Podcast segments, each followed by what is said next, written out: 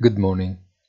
It is not a bad idea to pay attention to some objective data and note that uh, if inflation has begun to decrease, it still runs in double digits, as well as the signs of slowdown appear increasingly evident as in the case of the US real estate market.